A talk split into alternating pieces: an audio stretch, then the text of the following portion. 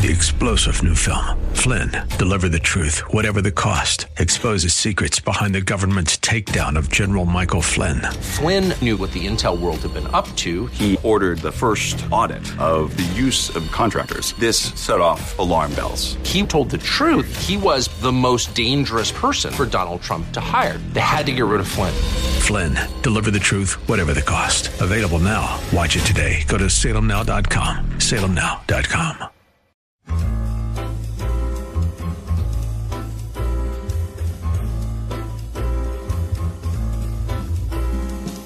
Welcome to another edition of The Ride Home with John and Kathy, live from the Salem Pittsburgh studios. And now, here are your hosts, John Hall and Kathy Emmons. I say this with great hope and clarity. Thank goodness we have Jesus. Thank goodness that Jesus is in our lives, because if not, we'd be falling off a cliff, even still as it is, right? Many people uh, who are followers have fallen off that cliff. Uh, today's show, I, I do truly hope to with the exception of our first guest, not talk about politics because here we are. Do you not feel the frenzy that we are surrounded with, well, surrounded by the frenzy right now? I mean, we've lost our minds in this country. We have truly lost our minds. Everyone, wherever you go, every conversation, every it's just overwhelming, isn't it? Everything is focused on next Tuesday as if that will solve everyone's problem. If our guy wins, we're thumbs up, we're good to go. But man, oh man, I can't take it anymore. Seriously, I'm just I'm just overwhelmed with the rigors of the insanity of it all because it just goes on and on and on. Thank God we've got Jesus.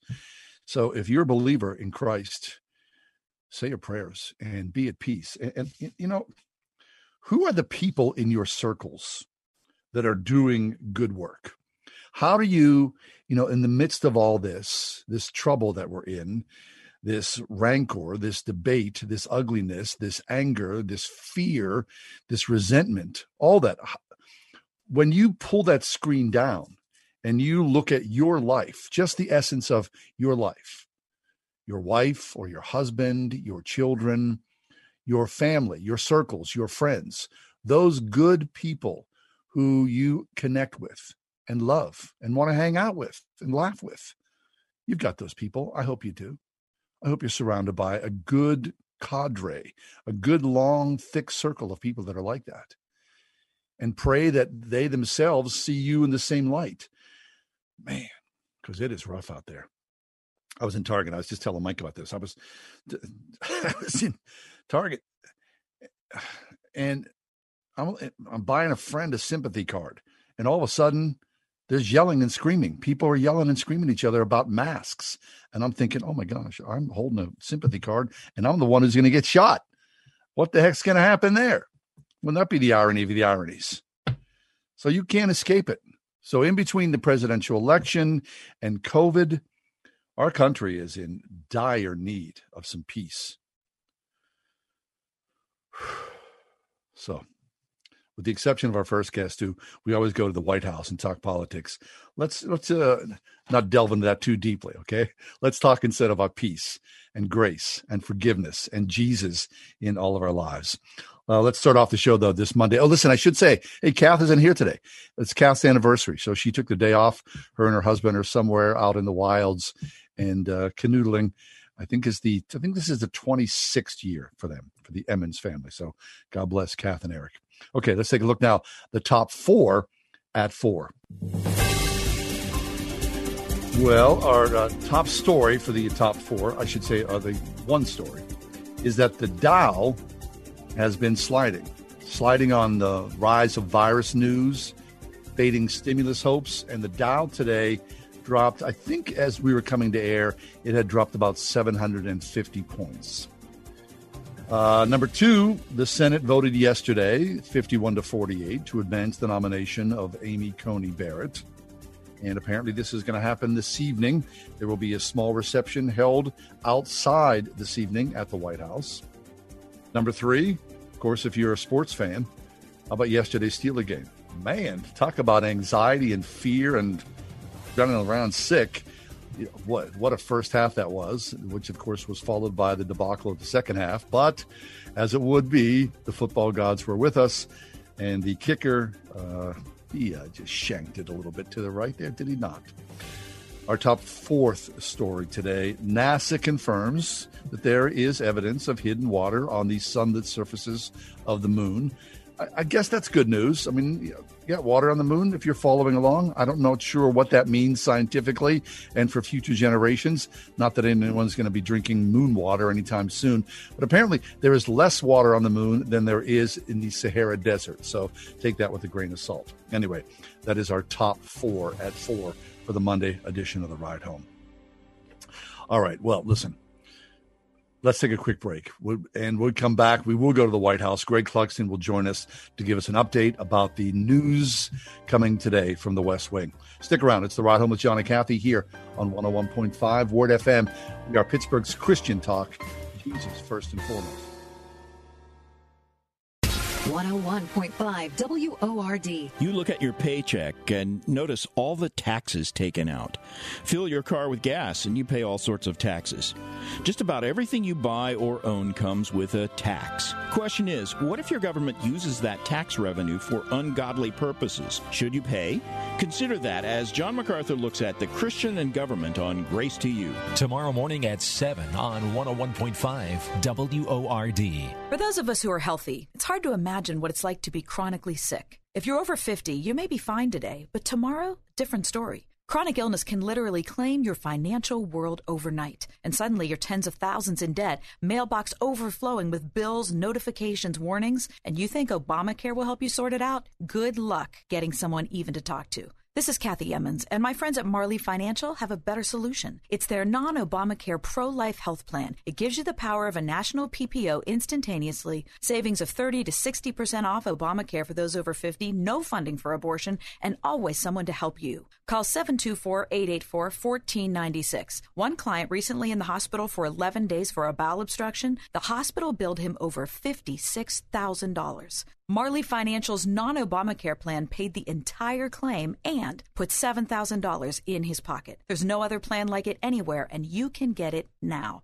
Call 724 884 1496 or visit marleyfg.com. We're all thinking a lot more about staying safe these days. Windows R Us Pittsburgh is no different. When it comes to working around your home, Windows R Us remains committed to the safety of you and your family for roofs, gutters, and downspouts, siding, and of course, windows, Windows R Us Pittsburgh can answer the call. With over 50 years of home remodeling experience, Windows R Us has earned its reputation as the area's premier exterior replacement company. And all work will be done in strict compliance with the government's social distancing guidelines. If you've had damage, you may be eligible for a free repair or replacement. Visit windowsoruspittsburgh.com for a free inspection from one of the highly trained appraisers. You'll love their no pressure approach, no hidden fees, and one of the fastest turnaround times in the industry from a company that will never skip town when it comes to honoring their warranty. Why pay double? Trust the area's premier exterior replacement company.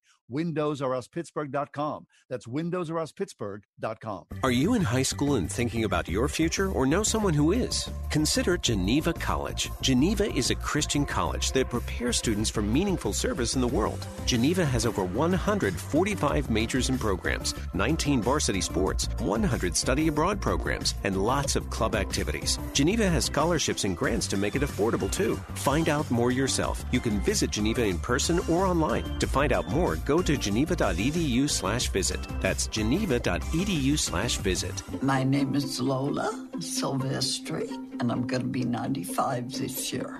I was very independent. I fell, and I had to have Meals on Wheels. America, let's do lunch. One in six seniors faces the threat of hunger, and millions more live in isolation. Drop off a hot meal and say a quick hello. Volunteer for Meals on Wheels by donating your lunch break at americaletsdolunch.org. This message brought to you by Meals on Wheels America and the Ad Council.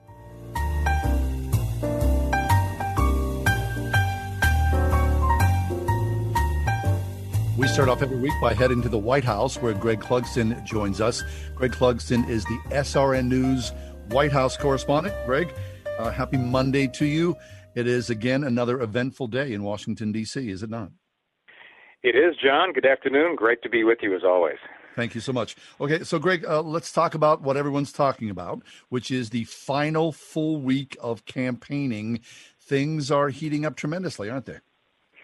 Well, they are. It's interesting because you've got President Trump continuing what has been a really fast paced uh, campaign schedule over the last 10 to 14 days. And he's going to be keeping that up, if not accelerating that this week. He uh, is in your state of Pennsylvania today. Yes. He's done two rallies. He's on the way to his third. And he is making clear how important Pennsylvania is. We all know that uh, along with a handful of other states, that he was able to flip in 2016, and he's going all out trying to uh, to make that happen again in 2020. Yeah, it's pretty amazing. I mean, you know, you've been with the president traveling. I mean, the level of energy and uh, importance that he's put across Pennsylvania is really amazing. So, I mean, he was in Allentown today, and and of course, it's the same stump speech we've heard many times. And uh, even last night's uh, 60 Minutes interview last night, notwithstanding the president, he is charged up and taking on Joe Biden. He is, and we have seen him, I would say, over the last week or so, including at the debate last week in Nashville, uh, a harder uh, approach uh, toward Biden when it comes to family finances, uh, foreign entanglements, questions about access to the vice presidency when Joe Biden was the vice president to Barack Obama, as, as access from his son, that is, in terms of those foreign companies that he was working with, and and other entities. So the the, the president really is has been hitting that hard, partly because he doesn't feel like the mainstream media has picked up that story enough, whereas a lot of news outlets are arguing that there isn't uh, enough there there. But he is he's hitting it hard, just like he uh, went after Hillary Clinton. And of course, we all know the nickname he had for Hillary four years ago, Crooked Hillary. So he's sort of taking a page out of that book in terms of wanting to portray his opponent as corrupt, and we're certainly hearing him say that about Joe Biden.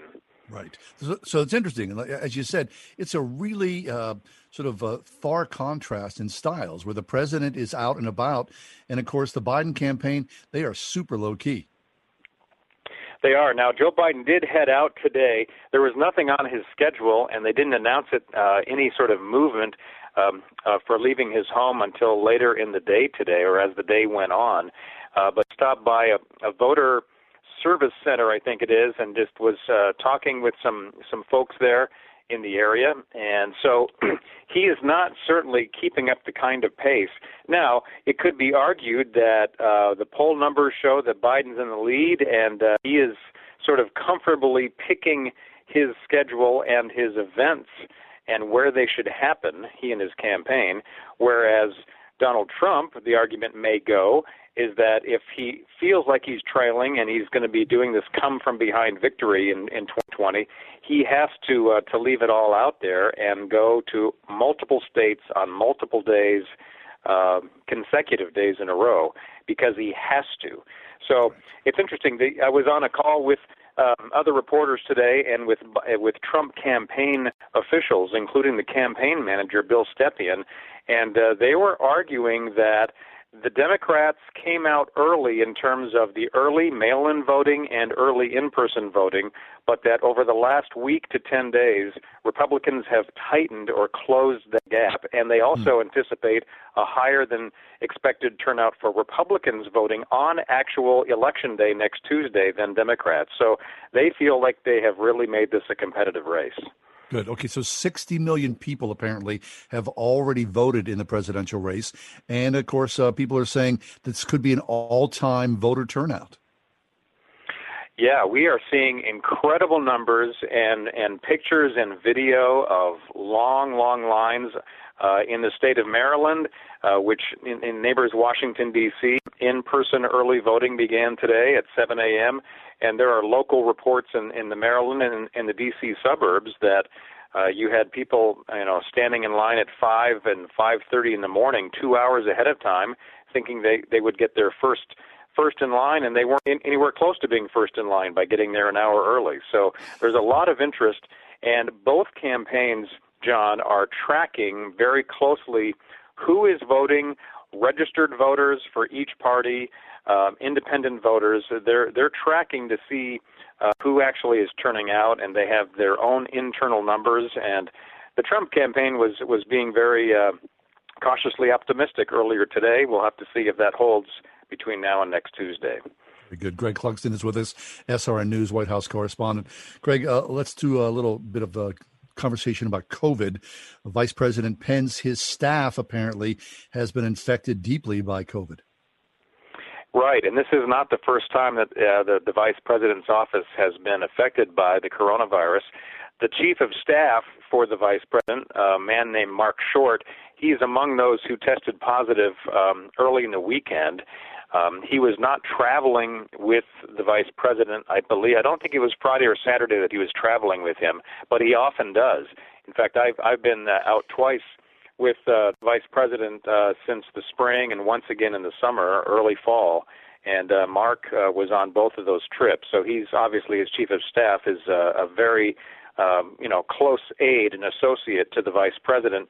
And there have been a number of other advisors and aides um, who have also tested positive. And so that raised the question if the vice president would be curtailing or quarantining uh, his, you know, cur- curtailing his schedule, that is, and uh, the they talked to White House medical officials, and the White House has determined that the vice president they're categorizing him as an essential worker, and therefore he's not going to quarantine and is going to keep campaigning.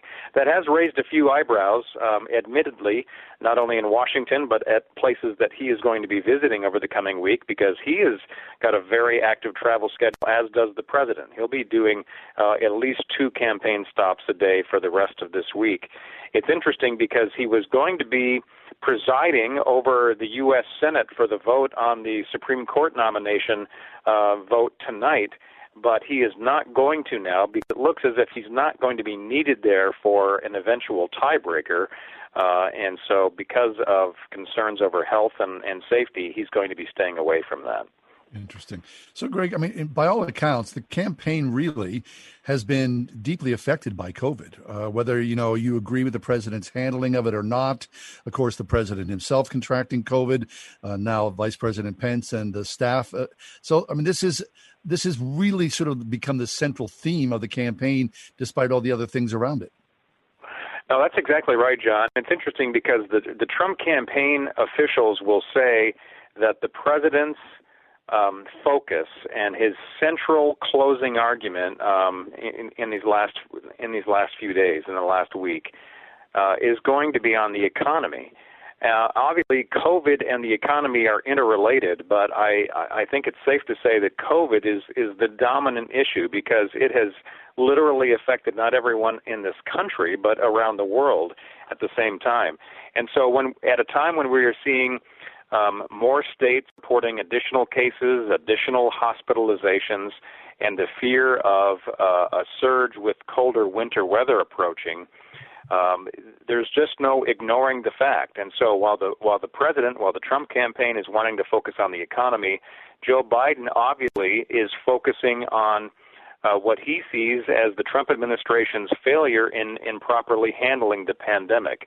And so that's going to be continue. That's going to continue to be his main focus here these last eight days.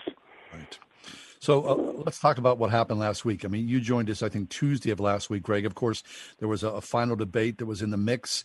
Certainly a totally different tone for the president. Uh, he was much more effective, I believe. And um, I think he came out looking pretty darn good by comparison to Joe Biden. What were your thoughts on the debate? Yeah, it was it was more of a normal and expected kind of debate than that we as a country have uh, you know grown to be accustomed to and to expect at least in in modern presidential times especially after that first debate in Cleveland that was so bitter and chaotic and just um it was hard to really follow uh because there were so so many of these interruptions and it was it was a very difficult uh, debate the very first one to watch. So this one was more traditional in the sense that everybody uh, you know, all, all the parties, meaning the moderator and the two candidates, all seemed to be, you know, following uh, the rules as they were laid out. So much was made about the uh, the mute button ahead of time because that was a change in in the uh, in the debate format, uh, but it really didn't come into play very much. But uh, both both candidates played along. Um, a, a lot of supporters were, were were encouraged to see the performance by Donald Trump. They felt like he was uh, he was on his game. They felt that Joe Biden. Uh, some some uh, analysts were saying that at the end they, they thought the last 20 30 minutes he was beginning to fade in terms of his energy, and then he he made a comment about transitioning away from fossil fuels and in an energy discussion at the very end that was really prompted by President Trump um, that the Trump campaign really believes uh, might be a fatal misstep for Joe Biden in a couple of key states, including in Pennsylvania yes. and places like Texas. Fracking, of course, is is the main issue when it came to that that comment. Right. Well, I wonder, you know, I mean, uh, the undecided voters, it's a tiny, tiny percentage. And I wonder if uh, any minds were changed by what they saw with the debate. Yeah, that's the big question. And to be honest, that's really the question when you when you're looking at the president crisscrossing the country with uh, daily rallies, multiple rallies every day. Um, he's obviously wanting to energize the base. The base. A lot of uh, a lot of voters obviously will still be waiting until election day to cast their vote in person, uh, but there is a tiny slice of of the undecideds uh, at least the the polling data seem to indicate that. At least it's a much smaller slice than it, it than it was four years ago. So he's he's going after uh, whoever is out there that may be either sitting on the fence or people who did not vote last time and are, are wanting to vote this time around. That'll be very interesting. Surely. Greg Clugston is with us, Salem Radio Network News, srnnews.com. Uh, Greg, let's move forward to this evening. Uh, this is a historic day. Um, Judge Amy Coney Barrett will be uh, voted in this evening as a Supreme Court Justice. Right. An evening vote is scheduled at the U.S. Capitol, and the Senate is in a place right now to confirm Amy, Amy Coney Barrett because the Republicans hold the majority, and they have enough of their members who are on the record to say they will support her with an upvote. And so uh, it looks to be, you know, essentially a party line vote, which is uh, which is a departure from say 15, 20, 25 years ago. Mm-hmm. Of course, she's going to be uh, replacing this uh, the slot that was uh, made vacant by the death of, of Justice Ruth Bader Ginsburg. And someone like Ginsburg, it's been pointed out, everybody during her confirmation knew that she was going to be of a liberal persuasion in terms of her philosophy and how she approached issues. Yet she had over overwhelming uh, you know, uh, support from the Senate, you know, uh, 80, 90 votes plus. And that used to be the case when judges who had good qualifications and strong judicial records um, were nominated, and unless there was some glaring, you know, problem, personal or otherwise, the Senate used to, you know, move them through, whether they were Democrats or Republican appointed nominees. But uh, we haven't seen that for the last several cycles of Supreme Court justices. So she'll be she'll be uh, no no doubt on the Supreme Court, but with a very narrow margin in the U.S. Senate. Yes, and, and so with her ascension to the Supreme Court, of course, uh, six to three. If you were keeping score at home of conservative versus liberal judges, I guess you could you know use that loosely.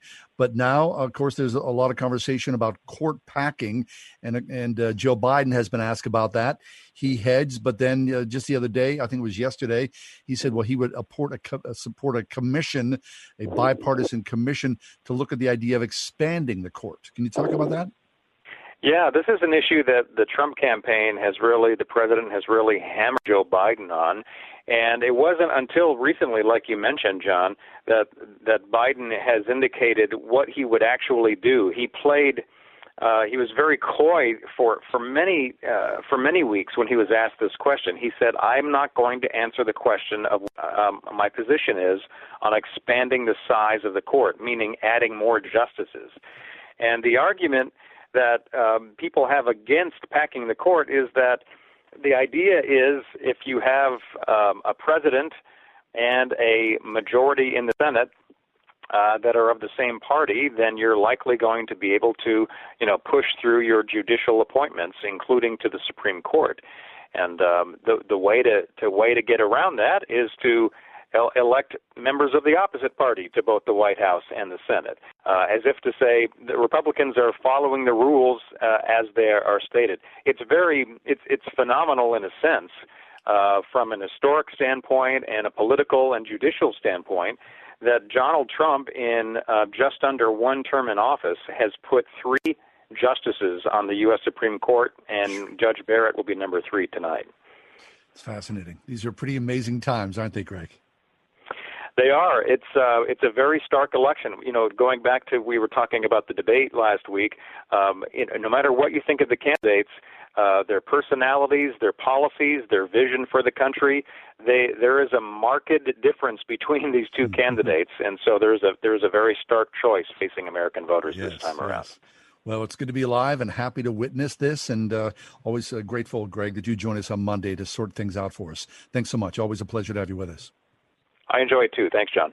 Thank you. Greg Clugston, SRN News White House correspondent. Information about Greg Clugston and SRN News at wordfm.com, Salem Radio Network. Parents, let's be honest. Many high school and college age kids seem to have little direction these days. That might be true for your son or daughter. They spend a lot of time gaming, hanging with friends, but nothing seems to lead them on a path to adulthood. You may want them to go to a four year university, but nah, their grades just don't warrant it. Their lack of passion and direction makes you wonder if a four year university would even be a wise investment. Here's a better route to consider the Full Stack Software Development Program from Steve Wozniak, available through SalemCareerHub.com. They'll learn real life work skills that are marketable and in high demand right now. And at SalemCareerHub.com, you can sign up for these courses at 50% off their regular price. Talk it over with your kids and get them out of the basement. They're probably as anxious as you are to move forward and just need a little push. The place to start? SalemCareerHub.com. You can also call 866 711 6275. 866 711 6275 or salemcareerhub.com. Help at Home, formerly Excel Home Care, is proud to offer benefits to heroes of home care, including Hero Pay and Hero Sign On bonuses.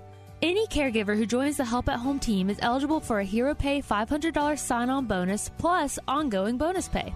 We know it's been a difficult time. Help at Home wants to make sure you get the hero pay you deserve. Give us a call today to find out more or go to helpathomepA.com. That's helpathomepA.com. First Presbyterian Church is a beacon of light and love to this community. The message that I hear sustains me for the whole week. I love this church because of the diversity and the music and the people. The incredible beauty of the space. A warm, welcoming congregation. The people are amazing and truly love one another and Christ, and our pastor preaches the gospel. I want everybody in Pittsburgh to come and experience. First Presbyterian Church of Pittsburgh, in the heart of the city, with the city in its heart. Welcome back to Customize and Save with Liberty Mutual Insurance Company, the game show where you only pay for what you need. And we're out of time. Only pay for what you need at libertymutual.com. Liberty, liberty, liberty, liberty. This radio station accepts political advertising. In fact, we are required to do so by federal law. We understand that not all of our listeners will agree with statements or positions taken by all of these candidates, and sometimes neither do we. This radio station is an important part of this community, and therefore the candidates want to bring their message to you via our airwaves. We do so as a public service, and we are required to do so. Regardless Regardless of your position on these issues, please make sure you register to vote so your voice is heard. We are everywhere on your radio at 101.5 WORD FM Pittsburgh, at wordfm.com, the Word FM mobile app, iHeart, TuneIn, and at radio.com.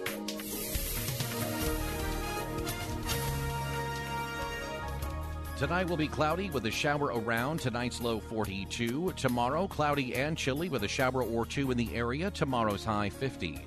Wednesday, cloudy skies in the morning, then intervals of clouds and sun in the afternoon. Wednesday's high 58. Thursday, cloudy skies with rain, heavy at times from tropical rainstorm Zeta. We'll have a high Thursday of 52. With your AccuWeather forecast, I'm Drew Shannon.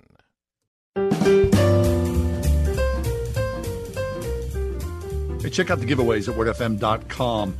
Our book of the month for October is one that uh, anyone who's ever questioned how God's at work in the darkness is called uh, Sky Full of Stars by Meg Apperson. Also at wordfm.com, register for the Family Movie Night DVD six pack, six films like uh, Courageous, Fireproof, Facing the Giants, and many more. Also, pastors, you could win $2,000 in new tech hardware or software for your church, whatever you need. Register to win at wordfm.com forward slash contest. I mean, there's cool things going on there. So make sure you stop by and check out our website, website wordfm.com. Hey, I, you know, I'm glad that that, that commercial just aired about, um, the campaign ads that um, are swamping us here. You know, when we started running uh, the ads, whether they were for President Trump or for pre- or for uh, candidate Biden, I mean, people just went. They were just a little nutty. Why are you running ads for you know for this person? He's not conservative. This guy, well, you know, we are required to run these ads. We are, and do you know that ten billion dollars 10 billion dollars is being spent on this campaign in advertising. That's incredible. I mean, when you think about, of course, radio, television, and now new media, of course, you know, the big tech people, they had to step away, Facebook, Google. But are you getting robocalls? Are you getting text messages? I mean, I can't believe the number of text messages I get. Hey, John, can we count on you for you? And I'm like, please don't do this. Okay, yeah, we, we promise we won't. And then two days later, there's another one and another one and another one. I mean, it's just nonstop.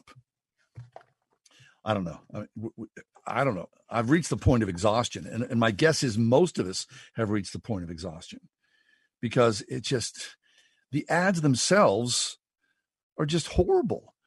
Really. So there's so much lying going on in the ads. You kind of think, wait a second, that can't be true. And I do believe just a little bit of fact checking right? But the people who produce these ads say that these ads are effective. I mean, they're making people look, even here locally, right? Uh, I mean, the local ads, they're horrible as well. People look like vampires, or people look like, you know, axe murderers. You think, what? really, you're going way out of your way to make people look bad. There's no civility, there's no honor.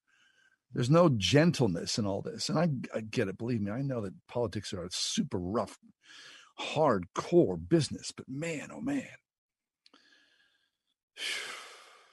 God help us. Eh, I don't know how you make the adjustment. I don't know how we as a society make an adjustment back to some form of sanity because it feels as though we've just lost our minds. And again, as I talked about at the opening of the show, if you don't have Jesus in your life, what are you clinging on to? Right? I mean, this is it this is the best that we have in America that we're so flipped out about the election that everything in our lives revolve around this. And so we've, you know, broken up friendships, marriages are on the rocks, people are yelling at each other in department stores or grocery stores. Holy smokes. I mean, you can't go anywhere without being overwhelmed by this. So what happens? What happens if, you know, that guy wins or our guy just hard feelings all around. Look, I remember back, remember back when we were on the air, remember back when Obama won? I mean, I remember that next morning, people were like, oh no, this is the end of America. Look, whatever you think about Obama, did we not survive as a country through eight years of President Obama? Undoubtedly. So now we're worried about the hard left. And what, look, I'm not excited about that but this is still a great country. And I do believe that God is with us. So, whatever happens, right, we cannot lose our minds. We cannot be dooms- doomsayers. This is not the end of the world here. This is just politics. Our place as believers is in a different perspective, right? Our focus is on the Creator, our focus is on the majesty of God in our lives. If we replace that with something that's temporal and fragile, and quite honestly, more often than not, mean and ugly and silly, then what, what's up with our walk? All that to say that I do get people being upset about, oh, this is my radio station, and I hear ads for candidate X. And I'm shocked that you, as my radio station, would sell out. We've heard that any number of times. You've sold out. You're taking the money and running. That is not the case. Of course, we're taking the money because we are required to take the money for fairness, right? Just to make sure that there is fairness, equal access to airtime. It is a law and it is required, such as it is. All right, let us take a break. We'll come back in a few minutes. Keep your blood pressure low, right? Say your prayers. Be back in a minute.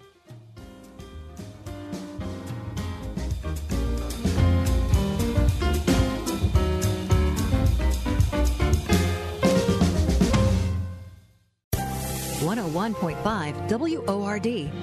Up ahead on Insight for Living from Chuck Swindoll. The most powerful testimony a church can demonstrate is unity.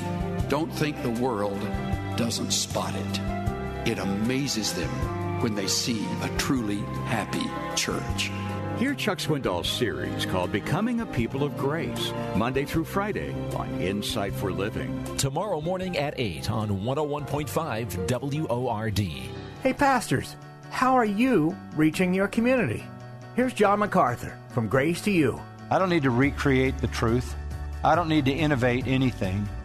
I need to follow the example of those who have gone before and have been profoundly blessed by God. Pastor, don't miss encouragement like that from John MacArthur.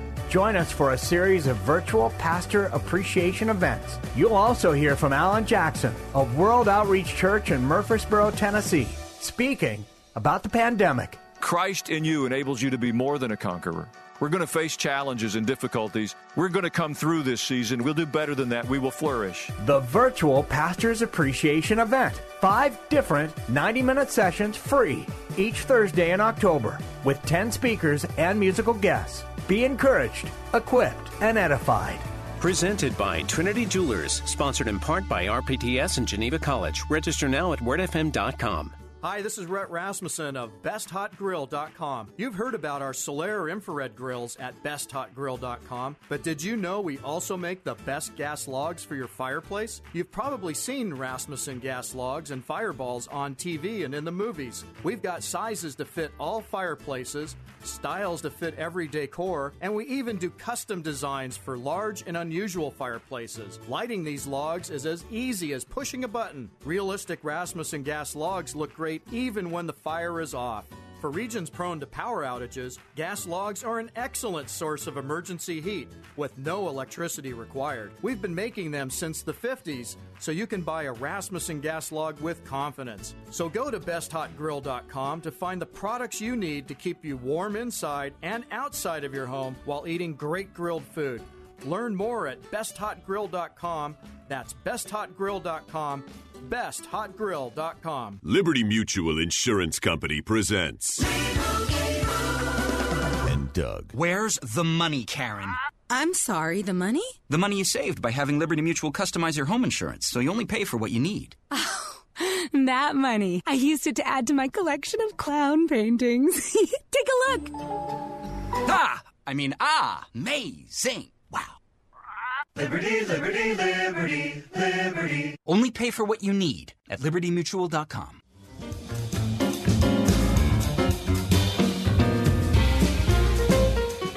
From our windows at Seven Parkway Center, we look out on the schoolyard. And every day around noonish or so, I, I imagine there's a bell rings or something because you see children running skipping, jumping, streaming out into a playground. And it's, I've been here so many years and it's always a delight for me if I just happen upon that time and I look out the window and see that because the kids, they're, they're winsome. They are joyful. They are so invested in having a good time and being children. So I think about that word winsome and, and what it means. And uh, one of our regular guests, Tim Muehlhoff, he is part of something called the Winsome Conviction Project from Biola University. Tim's been with us for many years. His latest book is called Winsome Conviction Disagreeing Without Dividing the Church. It's due out in December. And Tim, welcome back to the show. How are you this month? Great. Great to be back, John. Thank you, Tim. Tim, more than ever in this ugly era that we are in right now, where people are losing their collective minds, do we not? And of course, the answer is yes, because you've apparently, with your podcast and your book, have lifted winsomeness up to a whole other level. We need winsomeness, don't we? Oh my goodness, we need it today. But but winsomeness is predicated on trust.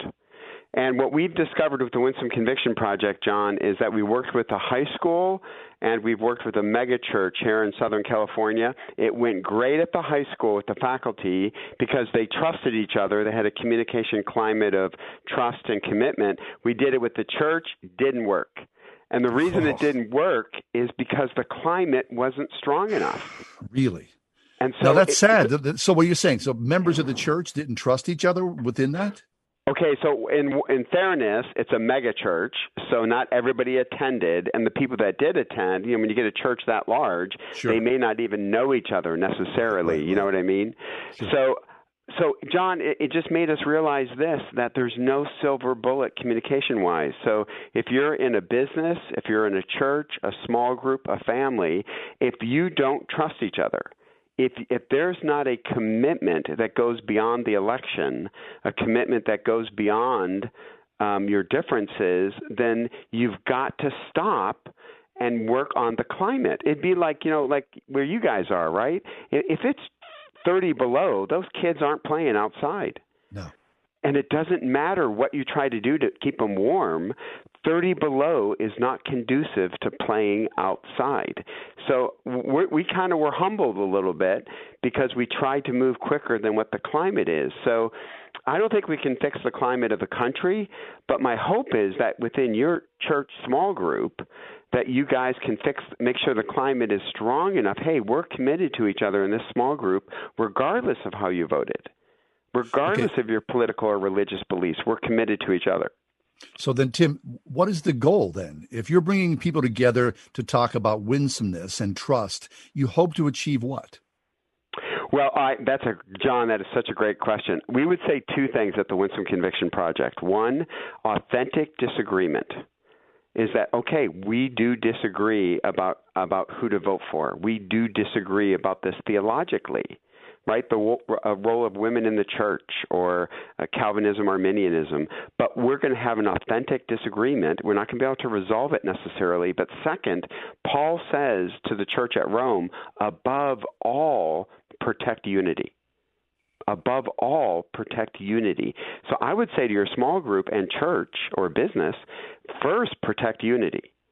Right? We are called as Christians to be unified. Now, are there some things that could split us apart?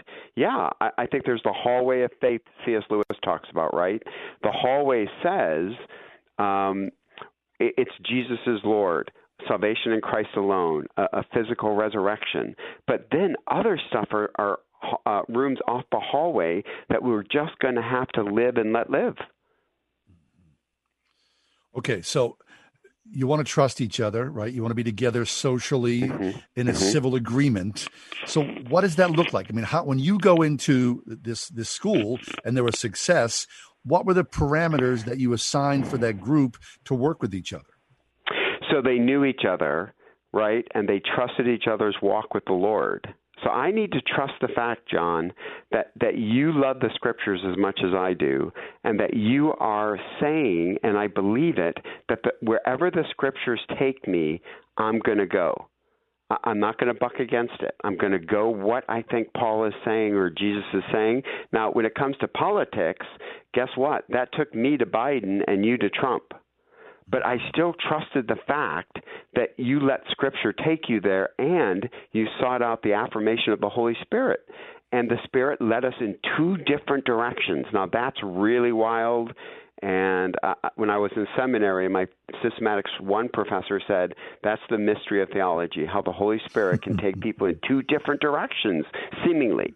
So I need to trust your walk with the Lord. You love the Scriptures, and you're allowing the Scriptures to dictate where you go. And if I don't trust that, John, then you then then how do you how do you address that? Well, you're going to have to demonstrate to each other that we we have made hard decisions because the scripture told me to do it. I didn't want to do it, but the scripture I felt like told me to do it, and I did it. If I we call that counterfactual evidence right? I believe I don't trust you, but then I see you doing things for the sole purpose that you felt convicted by the Holy Spirit. That's why you did it. Then I can step back and say, okay, John does listen to the Spirit. I can relax because the Spirit is speaking to him. Tim Muehlhoff is with us for the Winsome Conviction Project, which Biola University has just launched to promote civility and compassion in our discussion and our differences.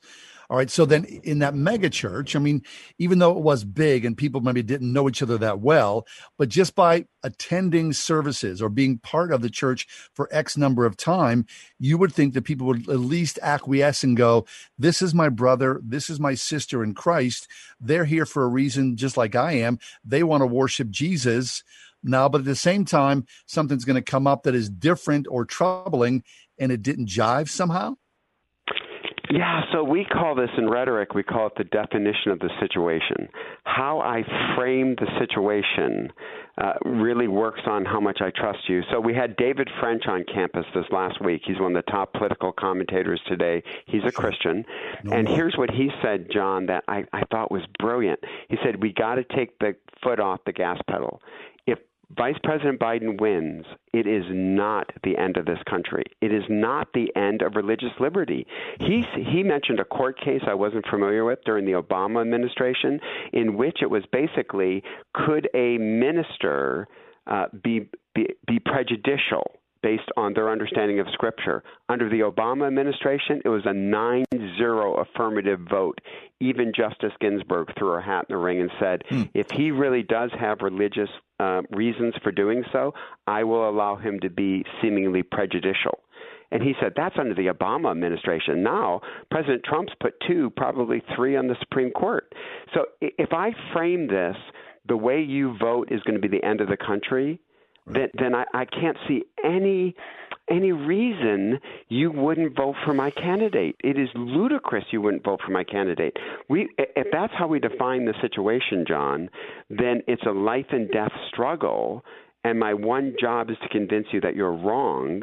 I, I'm not listening for nuances. I'm not seeking to find common ground. So I think we need to take our foot off the pedal a little bit mm-hmm. and to say we can have different beliefs and still be unified by the hallway that Lewis talks about, not the rooms off the hallway.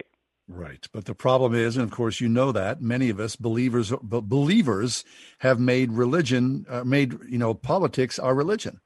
Yep, it's the hallway and, and we're going to have to go back to what we call confessional beliefs. The great thing about the Winsome Conviction Project is I do it with a theologian, and he has written brilliantly about Paul's handling of this issue with early church. Right, you had Jewish believers, Gentile believers, and the Jew the Jewish believers wanted to say, "Hey, we are going to pay attention to food and festivals. We're absolutely going to do that." And the Gentiles were like, "No, we're not."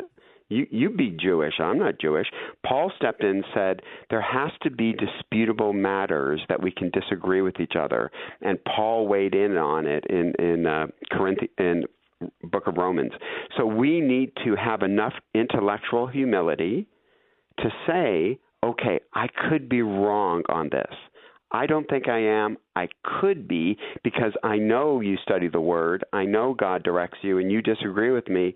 Okay, I think we're just going to have to live with this tension as we seek to live out the hallway. And I think the hallway is evangelism, the Great Commission. I think it's helping the poor, right? That's James. I think it's gathering together uh, for prayer, for the sacraments. So we're going to have to keep that hallway pretty small to keep our unity strong. Well, Tim, God bless you.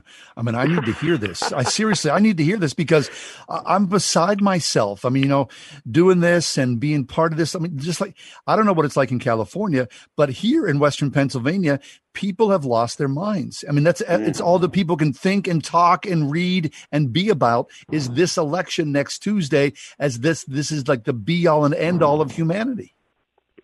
And this is where, John, I think we need to enter into a time of two things. I'm going to say that going to, one's going to sound crazy and nobody's going to listen to me. I'll say it anyway. We need to get off social media heading into the election. Starting today, your listeners need to say, I'm not reading anymore. I've read enough. My emotions are frayed. I'm not going to go on social media. I'm not going to watch the news heading up to the election. Second, we need to ask the Spirit to give us faith that God will. Now, I'm not a Calvinist, John, so I don't believe God has preordained who wins. I, I yes. don't. But He will use whoever wins to further His kingdom he'll use whoever wins to do it um, in different weird kind of ways. And we might think, yeah, but it's got to be Republican, it's got to be Democrat. Well, guess what? Paul said, God takes all things and works them out for good. So he's going to use whatever happens, he will use it to further his kingdom. So we can just rest and relax that God is the king of redemption.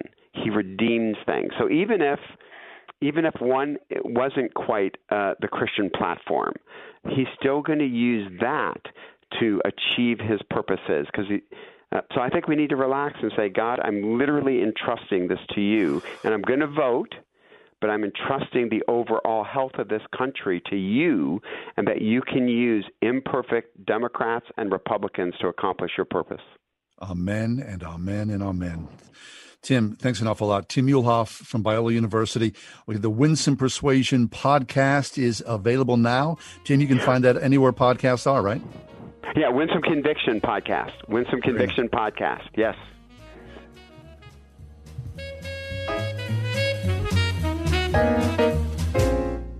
Joe Biden. Faith is what has gotten me through difficult times in my life. I lost my wife and daughter when my son had stage four glioblastoma, it was a matter of months. Personally, for me, faith, it's all about hope and purpose and strength. And for me, my religion is just an enormous sense of solace. I go to Mass and I say the Rosary. I find it to be incredibly comforting. Kierkegaard said, faith sees best in the dark. Think of all the people you know who are going through horrible things and they get up every morning and they put one foot in front of the other. I marvel at people to absorb hurt and just get back up. And I'm absolutely, thoroughly convinced and optimistic about the prospects of this country. There is nothing, there is nothing we can't do. I'm Joe Biden, candidate for president, and I approve this message. Paid for by Biden for president. Thinking about life insurance? What if you could make one free phone call and learn your best price from nearly a dozen highly rated price competitive companies? Well, that's exactly what happens when you call SelectQuote Life. For example, George is 40. He was getting sky high quotes from other companies because he takes meds to control his blood pressure. But when I shopped around, I found him a 10 year, $500,000 policy for under $25 a month. I'm SelectQuote agent Dan Savino. And believe me, if SelectQuote isn't shopping for your life insurance, you're probably paying too much. For your free quote, call 800 494 2323. That's 800 494 2323. 800 494 2323. Or go to selectquote.com. Since 1985, we shop, you save. Get full details on the example policy at selectquote.com slash commercials. Or price could vary depending on your health issuing company and other factors. Not available in all states. Are you in high school and thinking about your future or know someone who is? Consider Geneva College. Geneva is a Christian college that prepares students for meaningful service in the world. Geneva has over 145 majors and programs, 19 varsity sports, 100 study abroad programs, and lots of club activities. Geneva has scholarships and grants to make it affordable too. Find out more yourself. You can visit Geneva in person or online. To find out more, go to geneva.edu slash visit. That's geneva.edu slash visit. Spring cleanup is for everyone, but nature saves its biggest mess for fall, where we race against time and the never ending piles of falling leaves. Where echo power is more important than ever. Echo makes some of the world's most powerful outdoor power equipment. Blowers and chainsaws that make light work out of the toughest fall cleanup jobs. Visit echo-usa.com to find an Echo dealer near you. That's echo-usa.com. Echo. Power on and on. Federal judge ruled on Friday against an Oil City man who claimed a giant eagle uh, violated his rights because he refused to wear a mask in the store. Uh, Josiah Kostick was seeking a preliminary injunction to stop the grocery chain's mask policy. This is uh, from Paula Ward in today's uh, Trib. The Giant Eagle argued that Kostick presented a direct threat to the health and safety of others, including customers and employees. So, United States District Judge Nora Barry Fischer ruled in the store's favor, denying Kostick's motion. She found that he failed to meet any of the necessary requirements to obtain the injunction. Now, Kostick was arrested May 16th at an Oil City Giant Eagle store on a charge of disorderly conduct for making unreasonable noise after a dispute where he refused to put on a mask. He pleaded guilty to that count on July 14th. He then filed a federal lawsuit against the store on July uh, June 3rd. It had since been consolidated with several dozen other plaintiffs. In a 10 page opinion on Kostick's motion for preliminary injunction, Judge Fischer said that Kostick, who claimed that he cannot wear a mask without experiencing severe anxiety and had difficulty breathing, failed to present any medical evidence to back up his claim. Yeah, I think this is probably um, pretty common, right? Giant Eagle has been like, uh, like in this article uh, in uh, today's Trib, that uh, he's just one of many across the country who have filed suits against retailers, but um, it's not getting a lot of play here. So I don't know. I mean, I think it just goes back to you know the old adage: no shoes, no shirt, no service. They can decide who comes in the store, you know, wearing what or not. That's all. Take a break, reset for the five o'clock hour. Stick around. It's the ride home with John and Kathy here on Pittsburgh's Christian Talk, Word FM.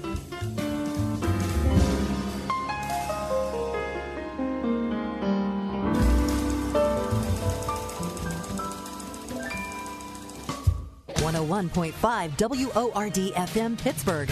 On your smart speaker by saying play the word Pittsburgh and on your phone via the Word FM mobile app, iHeart, TuneIn, and at radio.com. With SRN News, I'm John Scott. The Senate is set to confirm Amy Coney Barrett to the Supreme Court. Barrett would be the president's third Supreme Court justice. A fast moving wildfire has forced evacuations for 60,000 people in Southern California as powerful winds across the state prompted power to be cut to hundreds of thousands to prevent utility equipment from sparking new blazes. The smoky fire in Orange County broke out just before 7 a.m. local time and quickly threatened neighborhoods in Irvine. It's not clear what started that fire. Sales of new homes fell by 3.5% in September, the Commerce Department says. Despite the modest decrease, sales of new homes are up 32.1% from a year earlier. Sharp losses on Wall Street, the Dow off 650 points, the Nasdaq down 189 and the S&P fell 64. This is SRN News. Donald Trump never speaks softly. He speaks boldly, as the voice for the voiceless, defending the unborn, the strongest pro life president in history. He speaks forcefully, protecting the persecuted here and around the world, and for our right to freely practice our faith. He speaks unapologetically, nominating a historic number of judges who will defend our God given constitutional rights. Joe Biden and the radical left want to continue the Obama Biden policies that forced immoral values in our homes and schools and support abortion up until the moment of birth. They've attacked President Trump's Supreme Court nominee Amy Coney Barrett for her faith, and Biden wants to rig the Supreme Court, taking away our constitutional rights. Donald Trump speaks for us, boldly leading the way. He's never let us down and never will. I'm Donald Trump, candidate for president, and I approve this message. Paid for by Donald Trump for President Inc. Trading involves financial risk and is not suitable for all investors. Past results do not guarantee future performance. Stock market have you nervous with all the massive fluctuations? With the markets returning to pre coronavirus levels, unemployment rate shifting, and the upcoming election, it's virtually impossible to guess what will happen next. With Vantage Point, you don't have to. Text money to 411 411 to find out how our technology can forecast market trends up to three days in advance with incredible accuracy. Text money to 411 411 to get what you need to stay ahead of market trends and find explosive moves before they happen. Vantage Point's patented technology analyzes huge quantities of global data in seconds. Stop guessing. Start predicting trends 72 hours in advance. Text the word money to 411 411 and experience Vantage Point for free. Don't wait. Text money to 411 411. Text the word money to 411 411. Go to VantagePointSoftware.com for terms, conditions, and privacy policy. Let's say you've decided to build a bicycle from scratch. Sounds like an impossible project for my skills, but let's say you've got the skills and I offer you an advantage a special tool that would help you build the bike faster while saving you legitimate money. My guess is you'd say, bring it on. If you wouldn't, well, then this commercial isn't going to make much sense. My name is Ryan. I'm from United Faith Mortgage, and we believe we have an advantageous tool for you. Our mortgage team is lucky to have a direct lender advantage. Our company is set up to use its own money and make its own lending decisions within its own walls. And often, this advantage allows us to get your refinance or new home loan done faster and get you a better rate, which saves you monthly and lifelong money. Rates are historically low. Now is the time to see how our special tool might work for you. We are United Faith Mortgage. United Faith Mortgage is a DBA of United Mortgage Corp. 25 Melville Park Road, Melville, New York. Licensed mortgage banker. For all licensing information, go to NMLSConsumerAccess.org. Corporate NMLS number 1335. REC NMLS number 65233. Equal housing lender. Licensed in Alaska, Hawaii, Georgia, Massachusetts, North Dakota, South Dakota, or Utah.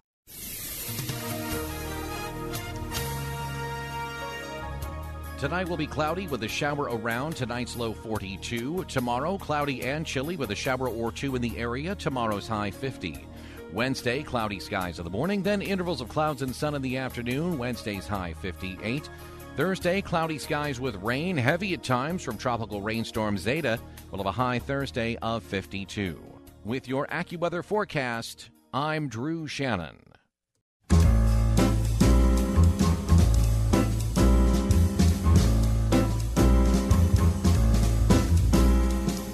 Welcome to another edition of The Ride Home with John and Kathy, live from the Salem Pittsburgh studios.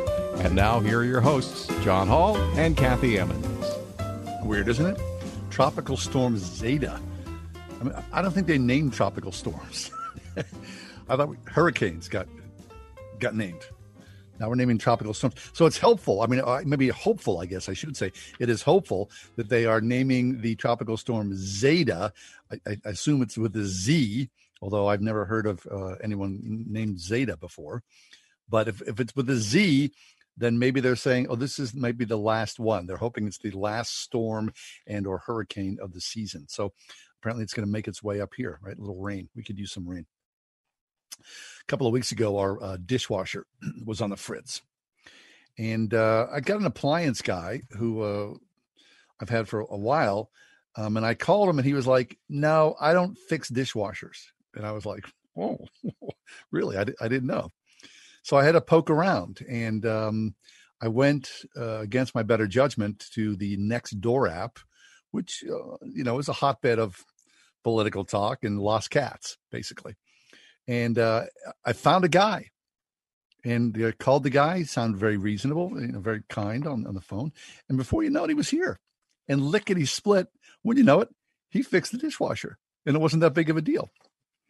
So I, have been thinking about that. You know, uh, people who make their living, especially in this service industry, that you know the collapse of the service industry during the pandemic. I mean, you think about you know retail or restaurants, but uh, appliance repair technicians apparently are seeing explosive demand um, as families adjust to living at home 24 7 sometimes with adult children, elderly parents, in laws, right?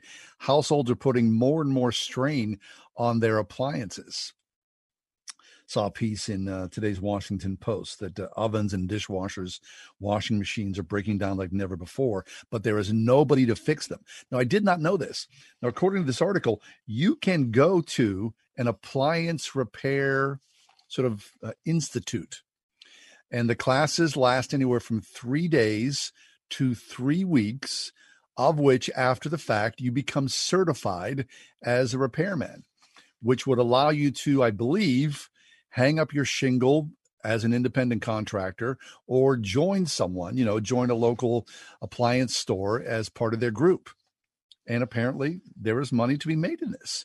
So much so that high schools are saying, look, uh, take our take our boys, our 16, 17 year old boys and girls, and turn them into appliance repair people, which kind of makes sense. I mean, you know, you're in and out the door. I, I don't know if, what I paid my guy. Not, not too bad actually. I think it was like 75 bucks or something. I think it was, which I was surprised that, you know, I shouldn't say this, but his rates were reasonable but really a fine job. I was thinking, you know, like 100, 120 or something like that. But it's, eh, it's isn't it funny how you depend upon these things? Like my wife and I, we went for years. I mean, literally years and years and years before we got ourselves a dishwasher. We just didn't feel the need for it. I mean, it was no big deal. And then we bought a new house, and the house came with a dishwasher. And I was like, how have I ever in my life never appreciated a dishwasher? Because growing up, with seven kids, that's the last thing we had was a dishwasher. The seven kids were the dishwashers. So really, truly, like at the age of 40, I got my first dishwasher and I thought, oh my gosh, this is absolutely fabulous. So you can go to appliance. I, I read this and got a little excited, like, oh, I should get my kids involved in that. Wouldn't it be cool to be, you know, an appliance repair person? Can you imagine the houses you go into, the stories that you hear, the personalities you meet? You know, people hanging over you. I try not to. Whenever the guy shows up to do the repair work, I try to just like leave him alone. Right. The last thing I want to do is make small talk or try to look and see what he's doing, as though I know what's going on and I'm going to try to help the guy. Of course not. I mean, that's why you hired the guy, right? So God bless all appliance repair people. It sounds like a, a fabulous thing, and they're in, in, a good. So there's a silver lining for COVID, right? Um, if you if your work, if your uh, stuff needs fixed, call the appliance repair guy. They were a dying breed, but apparently they are not anymore because of COVID. So that's a very good thing. All right, uh, let us take a break. Uh, we've got much more ahead. Uh, listen, uh, in case you wondered, I'm talking about appliances by myself. Kath is off today. It's uh, the Emmons anniversary. So happy uh, anniversary to the Emmons family, to Kath and Eric. Come back. We got much more ahead. We're just getting underway here. It's the ride home with John and Kathy. 101.5 WORD. In touch with Dr. Charles Stanley. It is certainly the will of God that every one of His children have spiritual discernment because He knows that the more spiritually discerning we are, the stronger our relationship with the Lord Jesus is going to be. In touch with Dr. Charles Stanley, helping you grow in Christ every day. Tomorrow morning at 8:30 on 101.5 WORD. Still paying outrageous premiums for your health insurance? Or maybe you settled with a ministry plan, some short term medical or limited benefit plan that lacks the coverage you need? This is Kathy Emmons for my friends at Marley Financial. Every agency offers the same stuff, well, except for Marley. Marley Financial now offers a unique ACA clone that looks, feels, and most importantly, acts just like a Blue Cross plan. In fact, it's even better. You can go to any hospital or facility anywhere in the country. They'll actually waive your deductible for inpatient and surgery. Does your plan do that? Plus, they can customize your plan to reduce your costs for the rest of your life. Contact Marley Financial today, 724 884 1496. You don't have to wait till open enrollment, 724 884 1496, or visit marleyfg.com. Nobody does health insurance like Marley, 724 884 1496. Years ago, when we were just starting out, we were a young family. I can remember any number of dark nights lying in bed while my wife and kids are safely tucked away in their dreams, and I'm laying there listening to the sound of the house, wide awake, deep in worry about family finances. Few things in life are more sobering, more terrifying than worrying about money. And I don't know where you are in this COVID upside down economy, but if you're thinking about refinancing or cash out refinancing, you should talk to the good family at United Faith Mortgage. They'll help your family. With wisdom and prudence and discipline, they can give you financial life. The direct lender advantage, it means everything. Family, faith. It's why they're here to help United Faith Mortgage. United Mortgage Corp, Melville, New York. MLS number 1330. Department of Banking. Mortgage Lender License number 22672. Seasons of change and uncertainty can be difficult, even scary, but they don't have to control or define you. The counselors of the Grace Wellness Center would consider it a privilege to come alongside and help you replace the fear and frustration with freedom and peace. While office visits are still available throughout the area, Grace Wellness Center also offers online and phone appointments to make counseling convenient and available on your terms, accepting all major insurances at thegracewellnesscenter.com.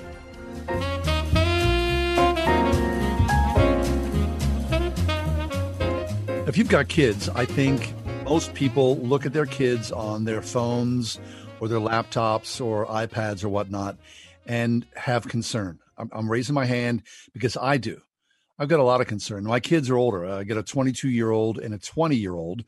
And of course, you know, uh, like a lot of parents, we waited for a long time to give our kids their phones. And you know what? As soon as we gave them to them, I think they were, I don't know, 15, maybe 16, I don't know, maybe, I don't know, somewhere in that age. They weren't nine, they weren't 11. But as soon as I gave them the phone, I, I regretted it. I just really did. And of course, you know, Pandora's out of the box. So now with COVID um, and kids online doing Zoom class, that's a whole other layer to just hanging out playing games or being on social media. Well, Arlene Pellicane is with us, and along with Gary Chapman, uh, Gary Chapman, Arlene wrote a book called Screen Kids: Five Skills Every Child Needs in a Tech-Driven World. Arlene, thanks for coming along today. Thanks so much, man. As you're talking, I'm like nodding my head, like, "Oh yeah, right." Yeah. I mean, Arlene. Yeah. So you've got kids, right? I mean, so if if you don't mind, tell tell me the story of you and the limits uh, allowing your Yeah. kids, uh, you know, devices. Yeah, believe it or not, a lot of why we write these books and why we speak is we feel like we found an answer, a way. Um, I have two high schoolers, a junior and a freshman, and then I also have a sixth grader. So from the very beginning, they knew, you know what, we're going to roll a little different. You're not going to have a personal tablet. You're not going to play video games. We're not doing social media. And when you get older, we're not giving you a phone. So they kind of grew up with it, but we are not anti tech. You know, you walk in our home, we're podcasting, we're editing video. Like, we're not an anti tech family. But we recognize, just like you said, that once a child, no matter what their age, has this personal device, then all of a sudden, all the free time goes to this device, and you're like, what in the world happened to my child? Yeah. So believe it or not, because we we want it to be fun. There's a relationship there. You know, there are they have skills. You know, so there's piano and there's you know sports, and you, you understand it's not just we're just staring at each other, but Sure. just eliminating video games, eliminating social media, and eliminating personal devices. That's a huge like I just say it so people know it can be done. But I know for a lot of people, they're like, "That's nice for you and your family, Arlene." But we are not. We've already opened that box, and and we don't picture ourselves going back. Right. So I love okay, so, reach. so then that's the problem, then, right? I mean, the box is open. You can't necessarily go back, really, can you? Yeah. So so you can't. The the older your child is, and the more entrenched they are in their electronics, the harder it's going to be. The younger your kids are, and you know maybe it hasn't been that long, the easier it's going to be for you to dial back and say, hey, you know what? I've been letting you play this video game after dinner until nighttime, and I realize, you know what? We're wasting a lot of time with that, and we're going to do this instead. And your kid might say, might throw a fit at first, but after a while, your kid's going to be like, oh, I I actually really like this new activity. So the younger they are and the less entrenched they are, the easier. But if you've got a 15, 18 year old that's, mm-hmm. you know, been playing video games, it's on social media, all these things, it's still not too late. You can still go to that child that you're paying for all their digital stuff anyway, and they live in your home. It's okay to say, you know what? I just realized that you're not getting a good night's sleep. And really, that's on me as your parent. And when you graduate out of the house, you know, you'll be making your own decisions. But now I am here to guide you. So we're going to A, collect all the devices out of your room at night. You know, maybe B, it's, hey, we've noticed that you have had a hard time getting your stuff done. So we're going to do an experiment. We're going to take your phone for seven days. You can do that as a parent. And your kids might not be responsive at first, but they will be. You know, they really will after the days go on realize, you know what, mom or dad, this this is actually like I'm thinking more clearly and I'm sleeping better. So I, you, you, it's never too late. It's never too late to do something if Okay, your so child is living with you. So that phrase, I'm thinking more clearly. Uh, talk about that because I, you know, and I, I see this in myself that Yeah. you know since the introduction of all this, my brain has changed. My Totally. control, my you know patience, my all that. There's something about it. It's affected me. Yeah. So every time that you're online, it's like that slot machine of, oh, what email did I get? Who's texting me? What picture was I just tagged in? And so you keep pulling that slot. And so your brain becomes very fatigued because it doesn't have downtime. So it can't put things like in storage. You know, it's just like everything's getting crammed in the closet. Nothing's getting sorted, you know. So for your child, it's like they can't think clearly. It's just all shoved in there. There's no downtime, quiet time to process what they're learning, experiencing, feeling, etc. And then they have this dopamine where it's pleasure, like Disneyland once, Yeah, you yeah. know, a year is lovely, but Disneyland every single day, ride after ride after ride. After a while, the brain is like, man, we've got to downshift because we can't handle this kind of pressure all the time. And so you're right that when your kids come offline, maybe you do an experiment that you do, hey, Sunday, we're going to turn off the Wi-Fi and we're going to not check our stuff, not play, you know, video games for one day and just see how it goes. And you'll know if your kids can't do it, you'll know, oh man, we got to try this again. Or if it's not fine, then you're like, okay, good. They're not so, you know, into it that they can't sh- sh- shift gears. But truly, you're right. By getting outside, by being quiet, by reading, doing something different, that's all replenishing for your brain. Because think of it, your brain needs exercise, but when you're on screens, what are you doing? You're usually sedentary. You know, your brain's not used to all that dopamine and pleasure. When your child's playing a video game, they think it's fight or flight. Like, I gotta survive. I gotta survive. So the blood is going to all these survival things, breathing, major organs, mm-hmm. and it's completely empty from the, the prefrontal cortex. It's the decision maker that says, this is how you should have self control and you really should go to dinner and you've been playing for four hours. You should stop. That part's completely dark. So you're right. The brain is being impacted. Arlene Pellicane is with us along with Gary Chapman. She's got a brand new workout called Screen Kids Five Skills Every Child Needs in a Tech Driven World. Okay, so Arlene, t- talk about some of those skills. I mean, um, is patience within there? Um, is winsomeness? What are the skills that are necessary? you could definitely fold those in there. The A plus uh, skills refer to things, you know, we think of the academic A, but there's other A's, the A plus skill of, of affection, and there would be your patience. You know, can your child act in a loving way? Do they know how to receive love? Do are do they feel that love and belonging from you as a family, or are they getting they're looking for that, you know, in social media, et cetera? Affection. The next skill is appreciation. Is your child grateful? And if your child has a grateful heart, all those other virtues will flow out of that. But if your child, because they've been taught by technology, I want it now, I want what I want, I want it faster, I won't wait for it, right? Then it's like, my friend has the latest iPhone, why don't I? Right. So instead of being grateful, they're entitled. So you want gratitude, which is appreciation. Skill of anger management. We're all going to get mad, but what do we do with that anger? Can we tell, is my anger justified or did I just not get what I wanted? The plus skill of apology. Can your child say, I'm sorry, or are they just going to blame someone else or just defriend someone instead of talking to them? And the last one is attention. Can your child pay attention? Reading a book, listening to a lesson in class, you know, sitting through church. Can they pay attention? That's good. I mean, you know, when I hear this, I think this all makes common sense, right? I mean, this is just a Yeah. skill set and a discipline that's involved with, you know, and I, I- mean, I, I'm sure you know this, but you know, the tech giants, you know, the um, the film that's on Netflix right now, Social Dilemma, right? I mean, Right. they're saying, I, I won't allow my kids to do this. Why would I let my kids have this? And they're the inventors of it. I mean, Steve Jobs himself wouldn't let his kids have iPhones, so that tells you a lot right there. It really does. So I think for the common person like us, the consumer, that we need to realize, my goodness, if the editor of Wired won't let his kids use an iPad because he calls it gaming crack, then maybe we should think twice before putting it into the hands of our two year old. You know, so I really think you're right. When you watch these Silicon Valley people who understand the kind of persuasive design that's there and how it's it's, you know, made to be addictive, they understand that and they know my eight year old, my 10 year old, my 12 year old will not be able to handle that. And they're going back to these classrooms with, you know, chalkboards and pens and paper. When you see that, that's something to tell us, man, maybe we're getting duped here. Right. Okay. So, Arlene, you know, in the whole sweep of things, I mean, you know, the work that you and Gary are doing, this is, of course, excellent work, but, you know, 99.99% of society is going to go right by this. And so we go to church in a college town. When we're at Yeah. the college town, you see all the, you know, all the uh, kids with their heads down, walking down the street. We're essentially creating, you know, zombies among us. And, you know, we're just all part of that creation. I do fear for the future that lies ahead and how we interact with each other. I agree with you because we are of the generation that remembers wait a minute, this is strange. This is odd that everyone is sitting at lunch and people are looking at their phones instead of talking to each other. Like we recognize that's kind of weird.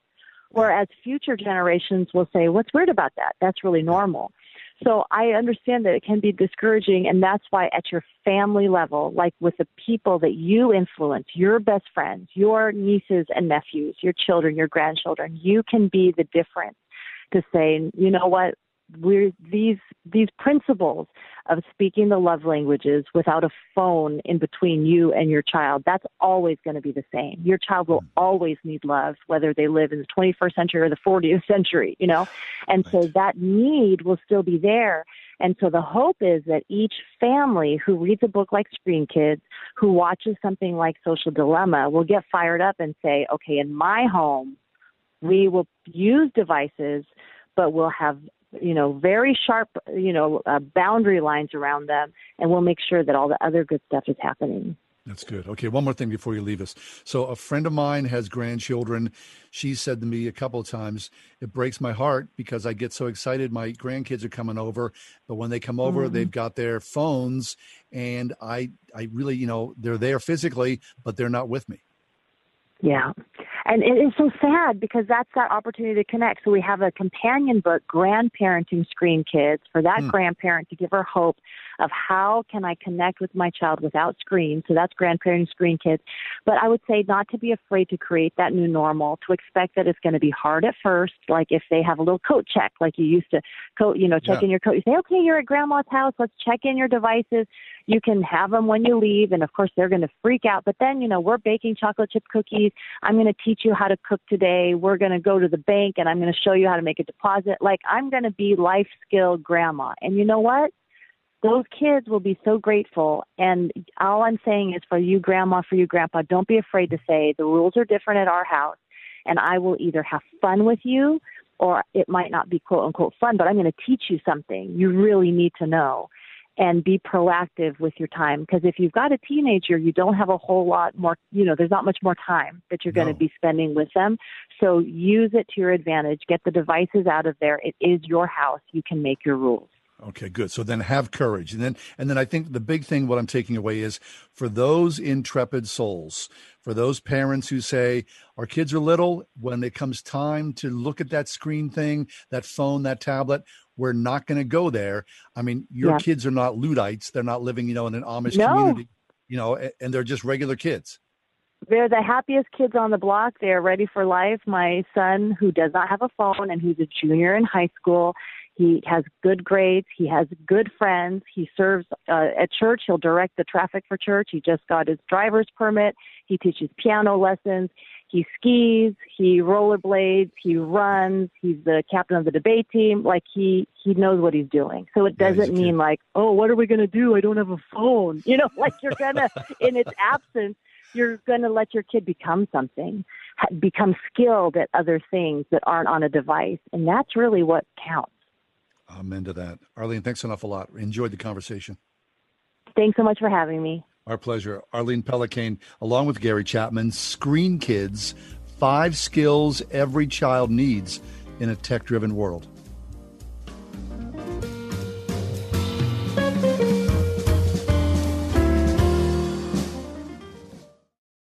First Presbyterian Church is a beacon of light and love to this community. The message that I hear sustains me for the whole week. I love this church because of the diversity and the music and the people. The incredible beauty of the space. A warm, welcoming congregation. The people are amazing and truly love one another and Christ, and our pastor preaches the gospel. I want everybody in Pittsburgh to come and experience. First Presbyterian Church of Pittsburgh, in the heart of the city, with the city in its heart. Is your school a true partner in your child's child's education? They should be. Pittsburgh's Christian schools agree. If you're looking for a safe environment where kids can learn, challenge, and grow with highly qualified teachers who are not only caring but accessible, where academic excellence goes hand in hand with character development, consider Christian education. Right now, at this moment, local Christian schools, colleges, and universities are offering half price tuitions for first time enrollees while they last at wordfm.com slash tuitions.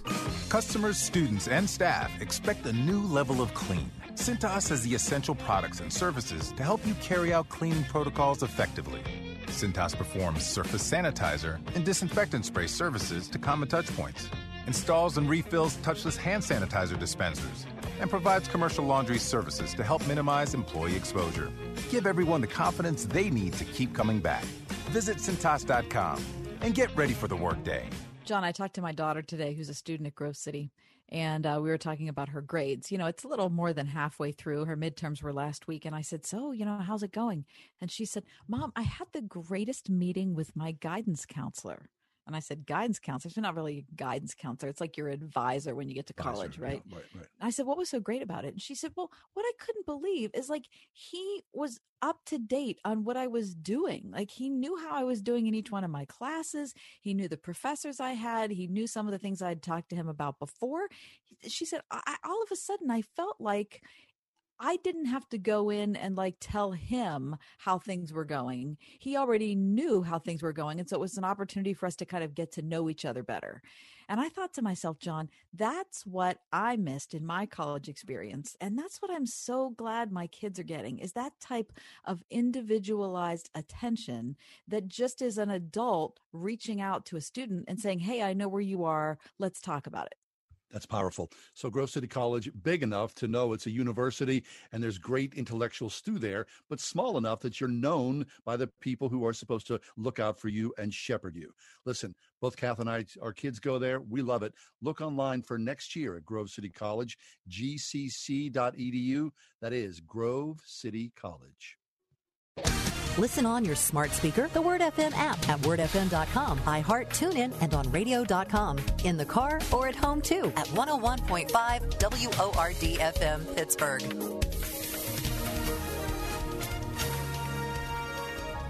Tonight will be cloudy with a shower around. Tonight's low 42. Tomorrow, cloudy and chilly with a shower or two in the area. Tomorrow's high 50. Wednesday, cloudy skies in the morning, then intervals of clouds and sun in the afternoon. Wednesday's high 58. Thursday, cloudy skies with rain, heavy at times from tropical rainstorm Zeta. We'll have a high Thursday of 52. With your AccuWeather forecast, I'm Drew Shannon.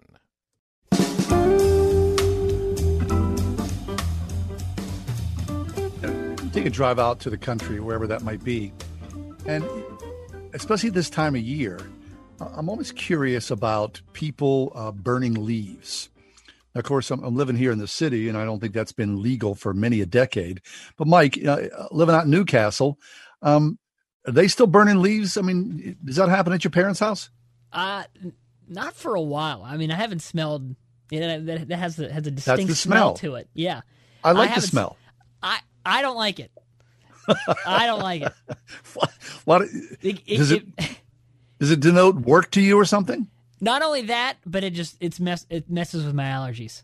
Okay, Yeah. all right. Yeah. But I mean, I mean, New Castle's pretty far out there, right? You does. would think that people are burning leaves out in New Castle. Yeah, you could pretty Or- much burn anything except for on except on Sundays. You can't burn anything on Sundays. Really, there's a Sunday burning law. Yeah, That's interesting. I want okay.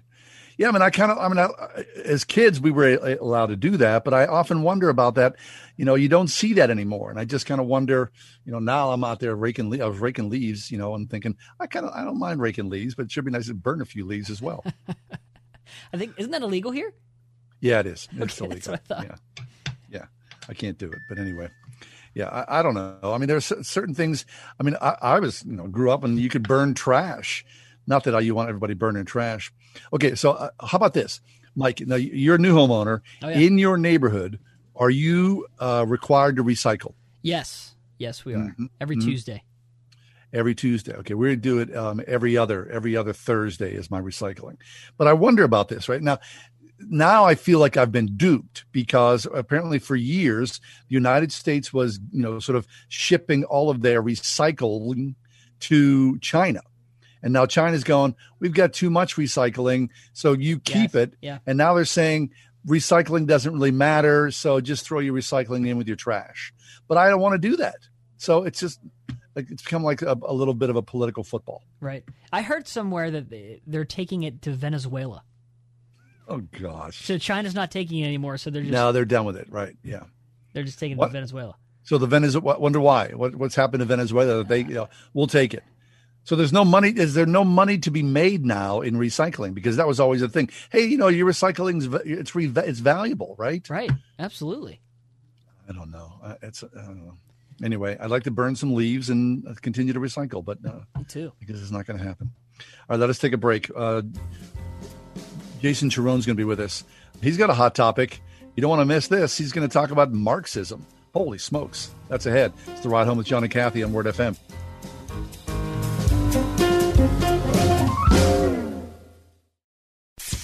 101.5 WORD. When someone finds out they're being laid off, they lose a lot more than just a paycheck. Here's Dale Kreinkamp. When you cared about the work you did, you cared about the people you worked with, and someone made a decision to take that away from you, it's just really hard. Finding strength and stability when you've lost a job. Next time on Family Life Today. Tomorrow morning at 9 on 101.5 Word FM WORD. Joe Biden. Faith is what has gotten me through difficult times in my life. I lost my wife and daughter when my son had stage four glioblastoma. It was a matter of months. Personally, for me, faith, it's all about hope and purpose and strength. And for me, my religion is just an enormous sense of solace. I go to Mass and I say the Rosary. I find it to be incredibly comforting. Kierkegaard said, faith sees best in the dark. Think of all the people you know who are going through horrible things and they get up every morning and they put one foot in front of the other. I marvel at people to absorb hurt and just get back up. And I'm absolutely, thoroughly convinced and optimistic about the prospects of this country. There is nothing, there is nothing we can't do. I'm Joe Biden, candidate for president, and I approve this message. Paid for by Biden for president. Pumpkins, pumpkins, pumpkins, and more pumpkins. Pumpkins are what the Springhouse is thinking about this time of year. Hi, it's me, Marcia from the Springhouse, and we love sharing our farm with you during this beautiful time of year. We've got all kinds of fun planned for you and your family to be able to spend the whole day on our farm. Pumpkin patch hay rides, a petting zoo, giant square bale stack and pipes for sliding, a hay maze and a corn maze, pumpkin picking right out of the field, old time games under a tent up on the hill, and lots more. And when you get hungry, of course, we have great eats inside too, with lots of pumpkin creations pumpkin pie, pumpkin cookies, pumpkin bread, pumpkin custard, and even pumpkin black bean chili. Every October Saturday features a family friendly meal, and October Sundays feature our 4 H hog roast with all the fixins. Plan to spend a memory making day on the farm at the Springhouse in 84 PA. 724 228 3339 or springhousemarket.com. Our smiles are still behind our masks. We are welcoming patients back, and we're happy to do so. At Stock Family Dentistry, exceptional dentistry meets compassionate care. Although some of the details of their appointment may look different, we can't give the normal hugs or handshakes that they might be used to. The same exceptional dentistry, the same compassionate care that they've really become accustomed to is still there. Stock Family Dentistry on Perry Highway in Wexford at stockfamilydentistry.com. There's always a moment of truth where it's either put up or shut up. We were yelling our hearts out. Even in our weakness, even in our pain, we continued to push. I don't know where the pain went to, but all I know is that I had what it took. I am a United States Marine. PFC Daryl Willis serves his country as a Marine. Will you? Visit Marines.com or call 1 800 Marines. I didn't want to talk. She just sat with me. That was all I really needed. We got back, and of course, we went to different cities. One day, he called me out of the blue, and it's comforting to know that I always can count on him to have my back. Oh, we hadn't talked for a while, and then she texted me, and we went for a walk. She called me from time to time. I really didn't think I needed any help. I was away from my family during the holidays, and a friend invited me to their house for dinner. Really meant a lot. He knew I was having a rough week, so he asked me to go fishing with him. My friend knew that I didn't want to go out, so she brought me dinner instead. It took me from being really depressed to feeling like somebody cared. It gave me some hope. Just that one text. Be there. Your call, your presence, your words, your support. Be there and help save a life. Learn more about preventing suicide at veteranscrisisline.net.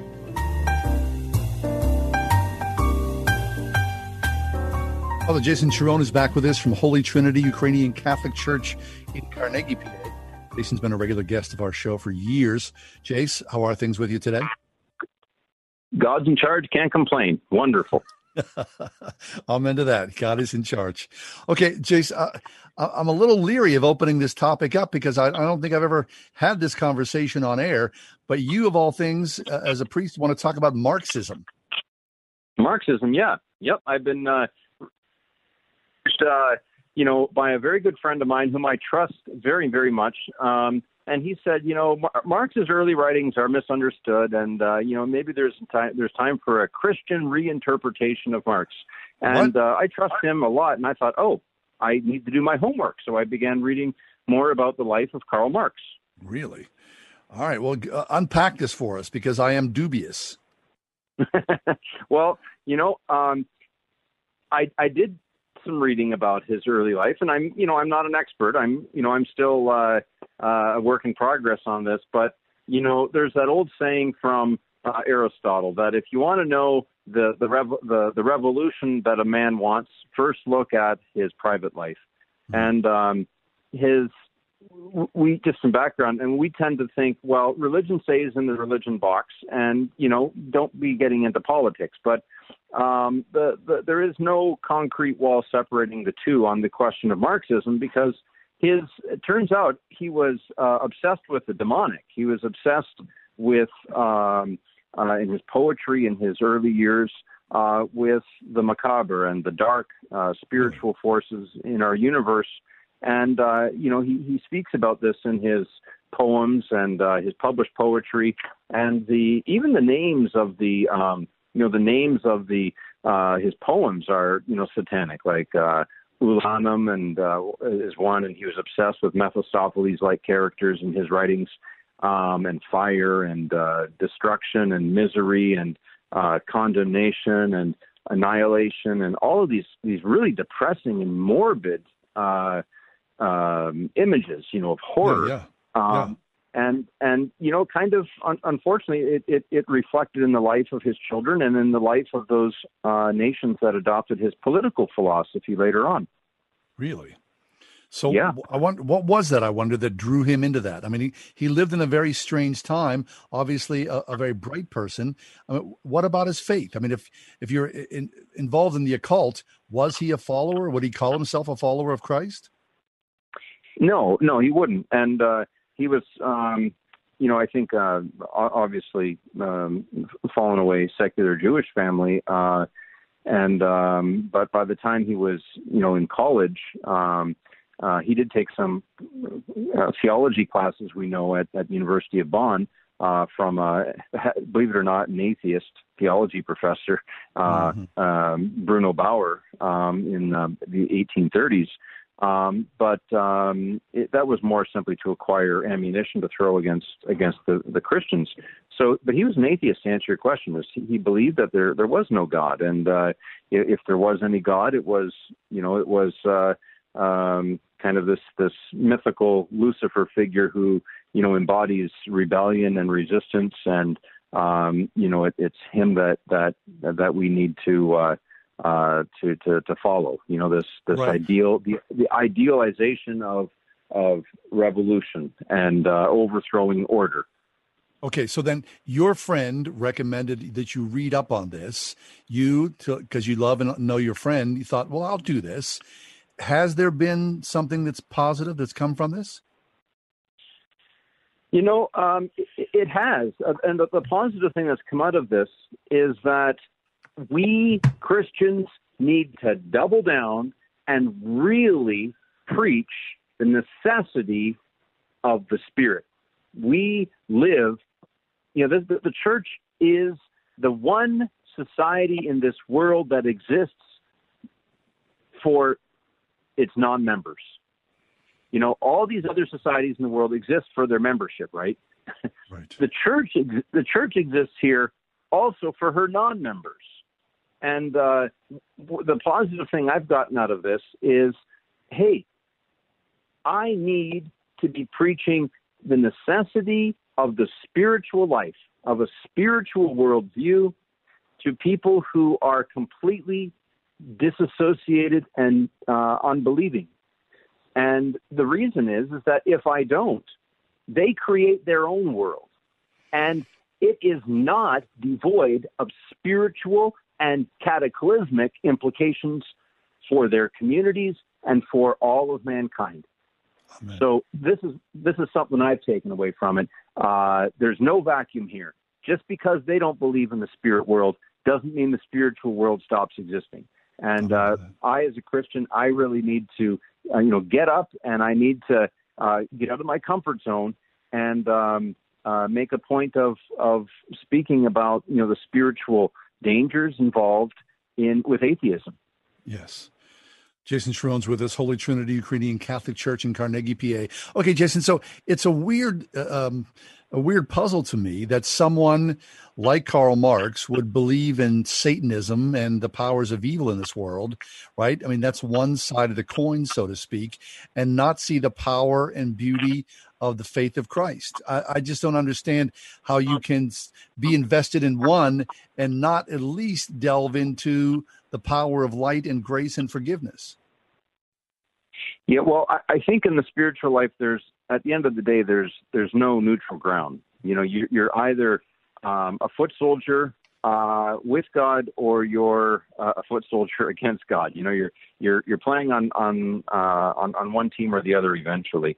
Um, now, I, I don't know if he was you know a rank and file Satanist. I'm not I'm not saying that, but I am saying that in his in his uh, just judging by uh, his early writings is that there was a fascination which was not simply um, interest; it was beyond that, and it had to do with the occult, and it had to do with uh, the lower spiritual forces.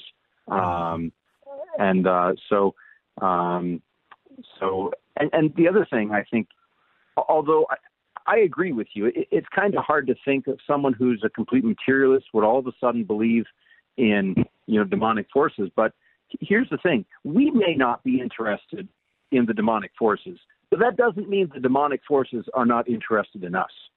Hmm. I'm into that. Yeah.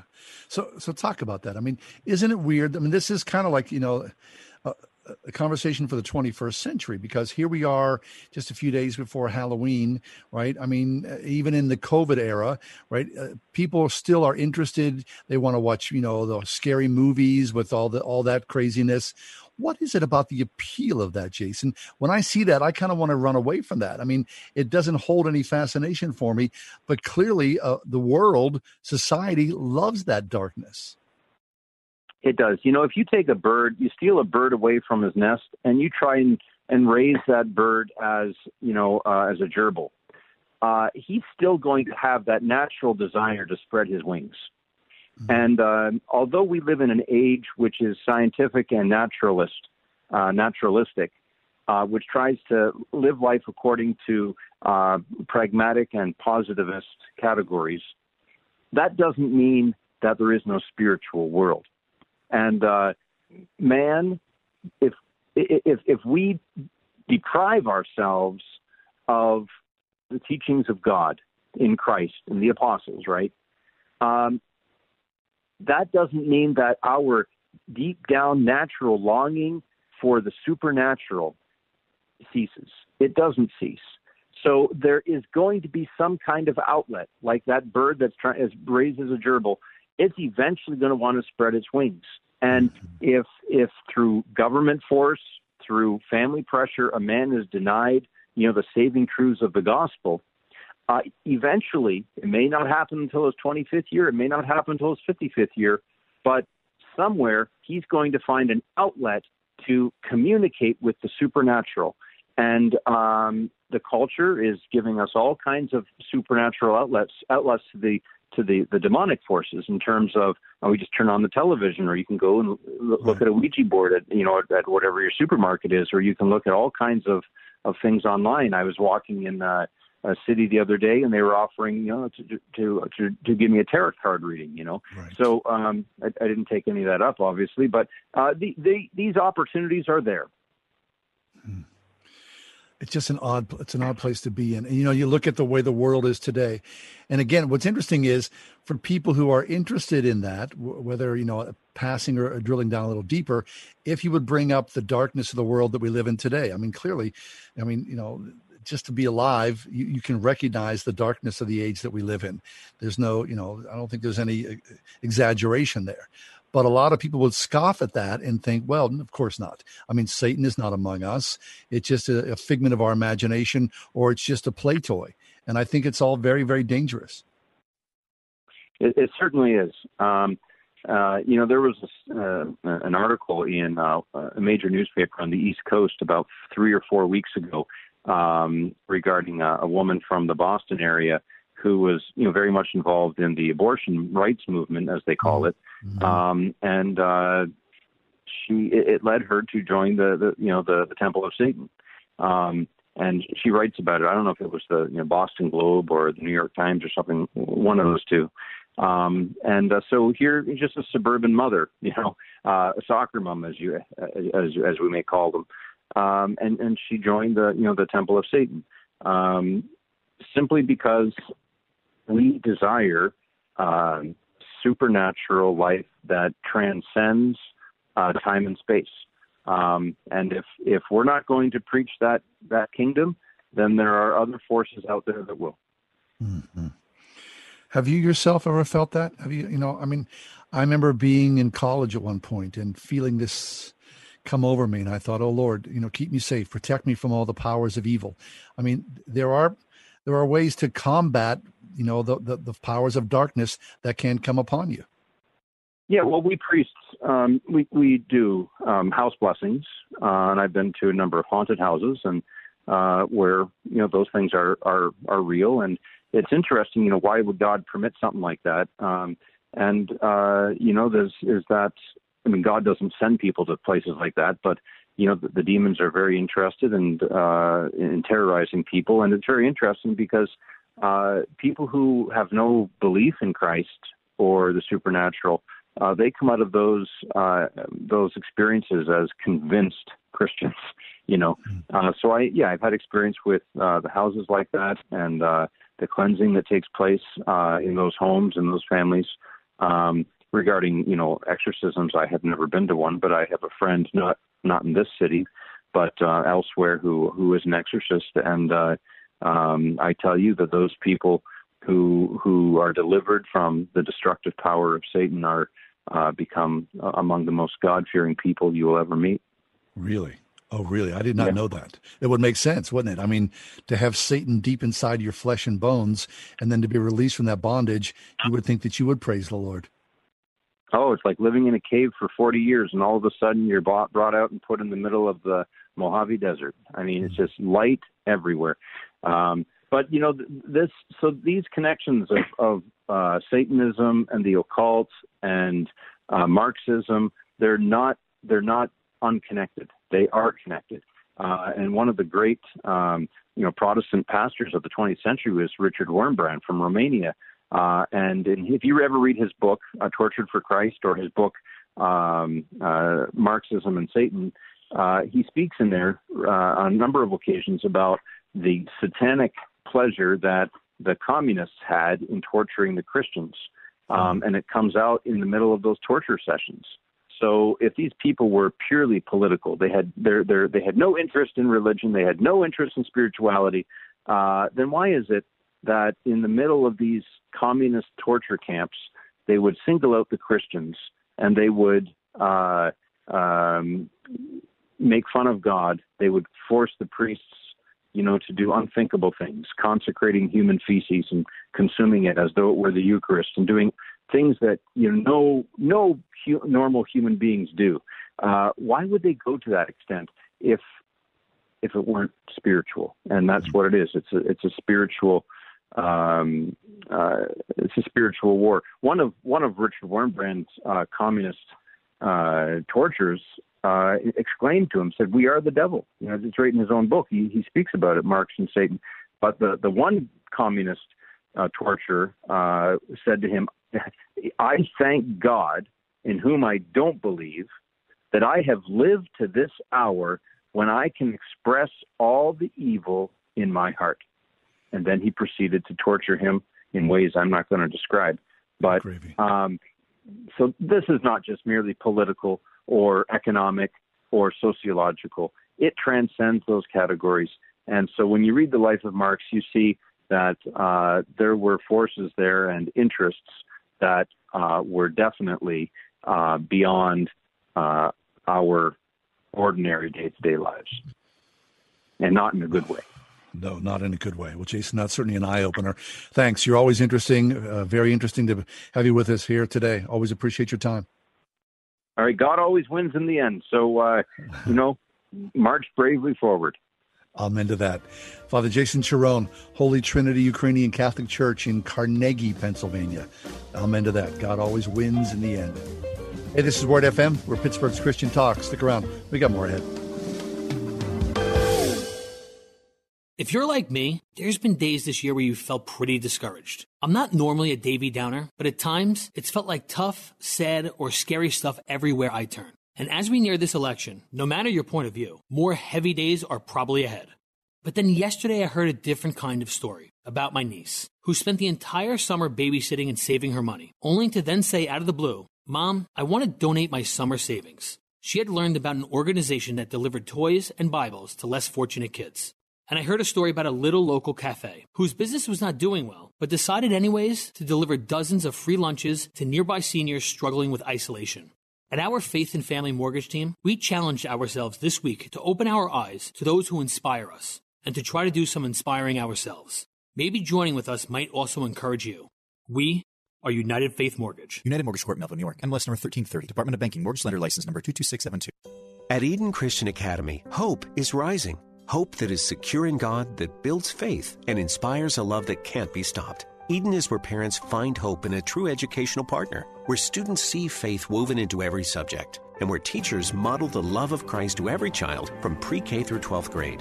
Schedule a personal tour at any of their three North Hills campuses and witness the hope, faith, and love that Eden can offer your child at EdenChristianAcademy.org. You've worked hard to provide for your family, but what happens when you're no longer here?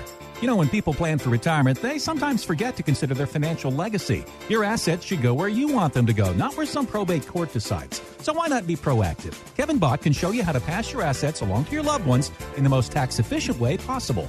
Call Kevin at 724 837 3553 or online at integrityretirementsolutions.com. Insurance and annuities offered through Kevin Bach, PA Insurance License number 352896. Help at Home, formerly XL Home Care, is proud to offer benefits to heroes of home care, including Hero Pay and Hero Sign On bonuses. Any caregiver who joins the Help at Home team is eligible for a Hero Pay $500 sign on bonus, plus ongoing bonus pay. They know it's been a difficult time. Help at Home wants to make sure you get the Hero Pay you deserve. Give them a call today and find out more, or go to helpathomepA.com. That's helpathomepA.com. Today's forecast calls for clear skies, slight winds coming out of the northeast, and customized car insurance from Liberty Mutual, so you only pay for what you need. Liberty, liberty, liberty, liberty. Since the beginning of time, a battle has been raging. The single most important question any human being can ask is the question what is truth? A battle between God's truth and the deception of the world. Is our culture filled with lies? Focus on the Family presents The Truth Project. Discover how knowing the truth will transform your life. Focus on the Family's The Truth Project at thetruthproject.org. my oldest sister, my big oldest sister. She's nine years older than me, and um, she was a flight attendant for oh boy, I'm sure three plus decades. And so it's always had, you know, a little sort of special place for me whenever, you know, you when she would come home when I was a little boy and she was wearing her flight attendant outfit, I was like, I thought she was like oh my gosh, I, the most beautiful woman in the world. I could not believe that she was standing in my living room. I think at the time she was working for, uh, this goes way back, Allegheny Airlines. And um, I, I, bring this up because I, I saw it today that uh, United and American Airlines have uh, furloughed 32,000 employees and they're all flight attendants. I mean, that's a lot of flight attendants.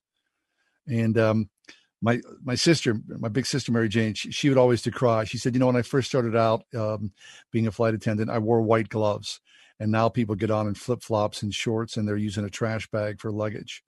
And so, you know, there was a time whenever traveling, especially air travel, was glamorous and you know, only for the chosen few, it seemed. But um, boy, uh, air flight is down. I, I think I, I think I read this 70%, which quite honestly surprises me. It's just 70%. You think, you know, very few people are traveling by air nowadays. Um, what's going to happen? I mean, billions and billions of dollars in losses for the airline industry uh, they're looking for government bailout. Everyone's looking for a government bailout. I mean, I read today that you know theaters and not like you know movie theaters, but you know you know regular theaters where there's actors on stage. They're looking for bailouts as well. So, what do you do? What do you do during this COVID time? God help us.